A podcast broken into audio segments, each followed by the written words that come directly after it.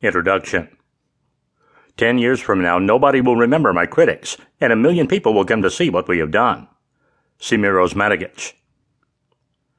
There are hundreds of pyramid shaped hills distributed in and around central Bosnia and Herzegovina, yet one in particular has achieved worldwide attention over the last decade.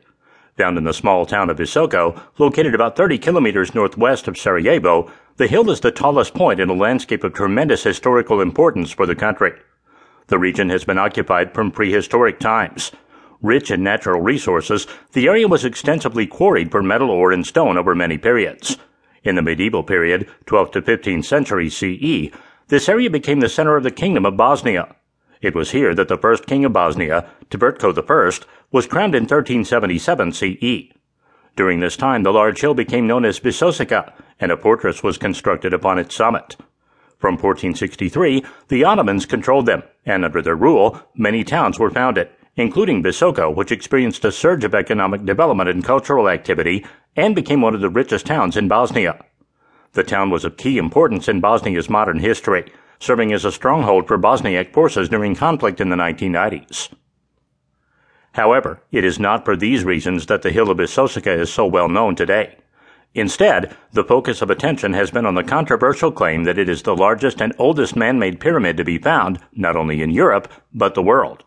Since 2005, the Bosnian-born American businessman and self-proclaimed archaeologist, Semir Osmanagic, has promoted a controversial narrative of how and why the hill exists.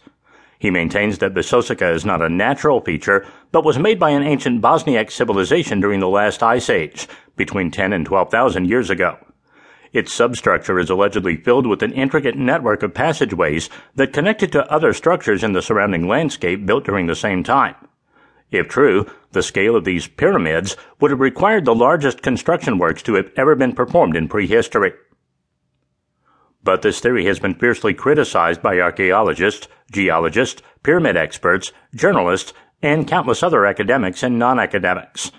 Many scientific specialists and laypersons have gone to Visoko to see the site with their own eyes and reported that there is little evidence to suggest the validity of Semir's claims. Furthermore, some of the claims made of the pyramid are borderline science fiction, featuring everything from aliens to the mythical civilization of Atlantis. Through the use of popular and journalistic media, rather than academic channels, Mr. Osmanagic has garnered the attention of many hundreds of volunteers that come to Visoko each year. Conflicting accounts testify to what takes place. Is legitimate archaeology being carried out, or the creation of a money-making theme park for tourists?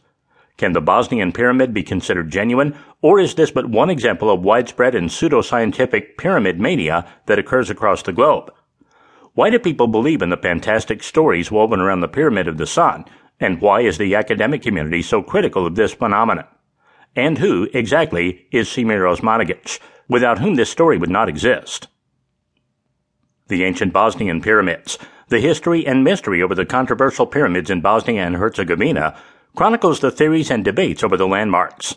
In this audiobook, you will learn about the Bosnian pyramids like never before.